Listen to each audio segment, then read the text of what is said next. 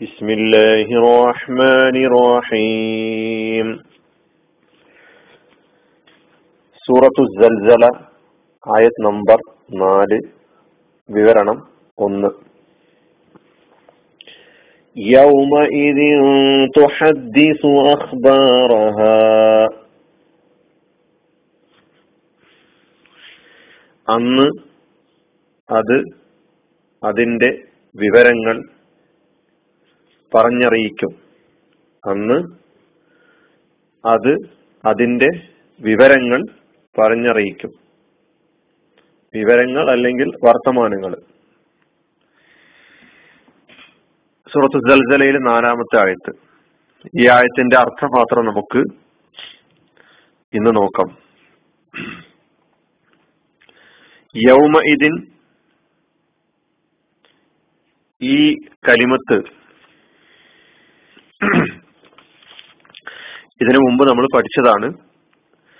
അതുകൊണ്ട് ആ ഘടന അതിന്റെ ഘടന പ്രത്യേകം പറയേണ്ടതില്ല.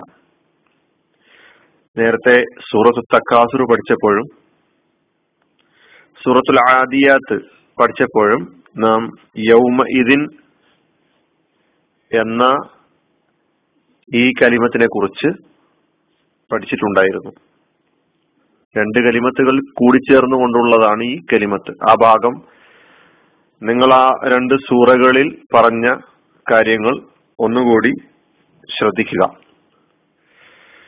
യൗമയിദിൻ അന്ന് ആ ദിവസത്തിൽ തുഹദ്ദിസു അത് പറയും.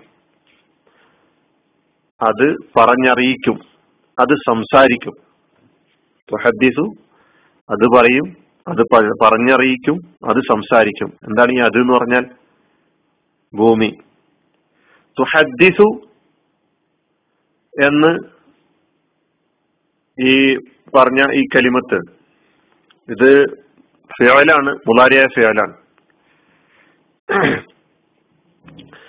മുഅന്നസായ പ്രയോഗവുമാണ്. ഭൂമി അർൾ എന്നത് മുഅന്നസായിട്ടാണ് ഭാഷയിൽ ഉപയോഗിക്കുന്നത് എന്ന് നമ്മൾ പറയുകയുണ്ടായി. അതുകൊണ്ടാണ് തുഹദ്ദിസു എന്ന് പറഞ്ഞിട്ടുള്ളത്. മുതക്കറാണെങ്കിൽ യുഹദ്ദിസു എന്നാണ് പറയാ. ഇതിന്റെ മാതിയായ ഫിറൽ ഹദ്ദസ. ഹദ്ദസയുടെ മുതാരി യുഹദ്ദിസു.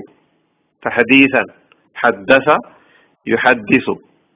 സംസാരിച്ചു അറിയിച്ചു എന്നാണ് ഹദ്ദസ എന്ന് പറഞ്ഞാൽ ഇവിടെ അർത്ഥമാക്കുന്നത്. ആ യുഹദ്ദിസു എന്നതിന്റെ പതിനാല് രൂപങ്ങളിൽ നമുക്ക് മുഅന്നസിൽ കാണുന്നത് തുഹദ്ദിസു എന്ന് പറയലാണ്. യുഹദ്ദിസു എന്ന് പറഞ്ഞാലും തുഹദ്ദിസു എന്ന് പറഞ്ഞാലും അർത്ഥം അത് പറയും അല്ലെങ്കിൽ അവൻ സംസാരിക്കും അല്ലെ അവൾ സംസാരിക്കും എന്നൊക്കെയാണെങ്കിലും യുഹദ്ദിസുവിന്റെയും തുഹദ്ദിസുവിന്റെയും വ്യത്യാസം ഇവിടെ ഒന്ന് മുതക്കറാണ് മറ്റത് മുന്നസാണ് ഇവിടെ തുഹദ്ദീസു എന്ന് പറഞ്ഞിട്ടുള്ളത് ഭൂമി സംസാരിക്കും. ഭൂമി പറഞ്ഞറിയിക്കും. ഭൂമി പറയും എന്ന അർത്ഥത്തിലായതിനാലാണ്. ഹദ്ദസ മാതി മുതാരി ഹദ്ദസ യുഹദ്ദിസു മുതാരി അഖ്ബാറഹ അതിന്റെ വിവരങ്ങൾ അതിന്റെ വർത്തമാനങ്ങൾ അതിന്റെ വാർത്തകൾ.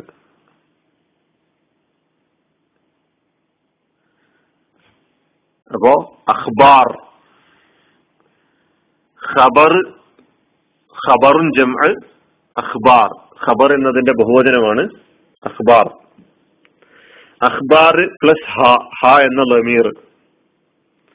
ചേർത്തപ്പോൾ അഖ്ബാർ ഹ എന്നായി. ഇഹ അതിന്റെ അഖ്ബാറഹ അതിന്റെ വാർത്തകൾ അതിന്റെ വിവരങ്ങൾ അതിന്റെ വർത്തമാനങ്ങൾ. വഹ ഭൂമിയെയാണ് സൂചിപ്പിക്കുന്നത്. ഈ ലമീർ ഭൂമിയെ സൂചിപ്പിക്കുന്നു. ഏകവചനം ഖബർ വാർത്ത വിവരം എന്നെല്ലാം അപ്പൊ ഒന്നുകൂടി യൗമൈദിൻ തുഹദ്ദിസു അഖ്ബാറഹ. അന്ന് അത് അതിന്റെ വിവരങ്ങൾ പറഞ്ഞറിയിക്കും. അല്ലെങ്കിൽ അന്ന് അത് അതിന്റെ വാർത്തകൾ പറഞ്ഞറിയിക്കും. അല്ലെങ്കിൽ അതിന്റെ വർത്തമാനങ്ങൾ പറഞ്ഞറിയിക്കും. തുഹദ്ദിസുമായി ബന്ധപ്പെട്ട് പറഞ്ഞിട്ടുള്ള വിവരണങ്ങളൊക്കെ തന്നെ ഇവിടെ ബാധകമായ വിവരണങ്ങളാണ്. ഹദീസിന്റെ വിവരണങ്ങളുമായി ബന്ധപ്പെട്ട് ഹദ്ദസ യുഹദ്ദിസു തഹദീസ് ഹദീസ്. നാം കേൾക്കാറുണ്ട് ഹദീസു റസൂൽ സല്ലാ അലൈഹി സ്വലം റസൂൽ അലൈഹി ഹദീസ്. സാങ്കേതികമായ ഭാഷയിൽ ഹദീസ് എന്നതിന് നൽകപ്പെട്ട നിർവചനം മാ ഉലീഫ ഇലൻ നബി സല്ലാഹു അലൈഹി മിൻ ഖൗലിൻ ഔ ഫിഅലിൻ ഔ തഖരീറിൻ പ്രവാചകൻ സല്ലാ അലൈഹി സ്വലമയുടെ വാക്ക് നബിയുടെ പ്രവർത്തനം നബിയുടെ മൗനാനുവാദം.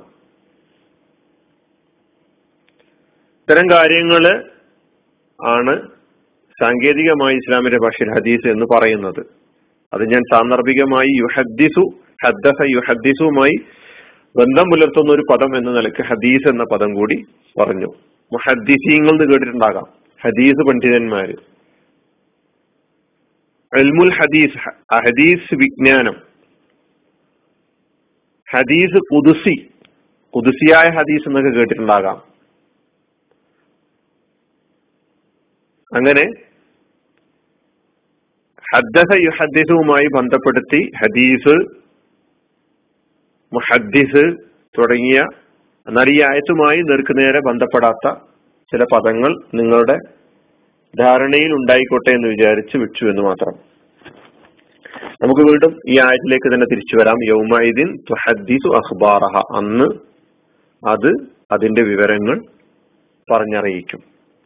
നമ്മൾ ഈ നാലായത്തുകളുടെയും ഇനി വരാൻ പോകുന്ന അഞ്ചാമത്തെ ആയത്തിന്റെയും അവസാനത്തിൽ കാണുന്ന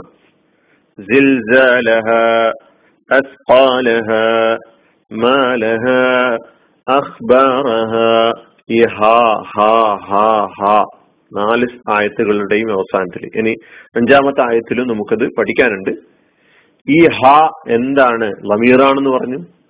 ഈ ഹ ലമീറായ ഈ ഹ സൂചിപ്പിക്കുന്നത് എന്തിലേക്കാണ്? അല്ലെങ്കിൽ എന്തിനെയാണ് എന്ന് നമ്മൾ പഠിച്ചിട്ടുണ്ട്.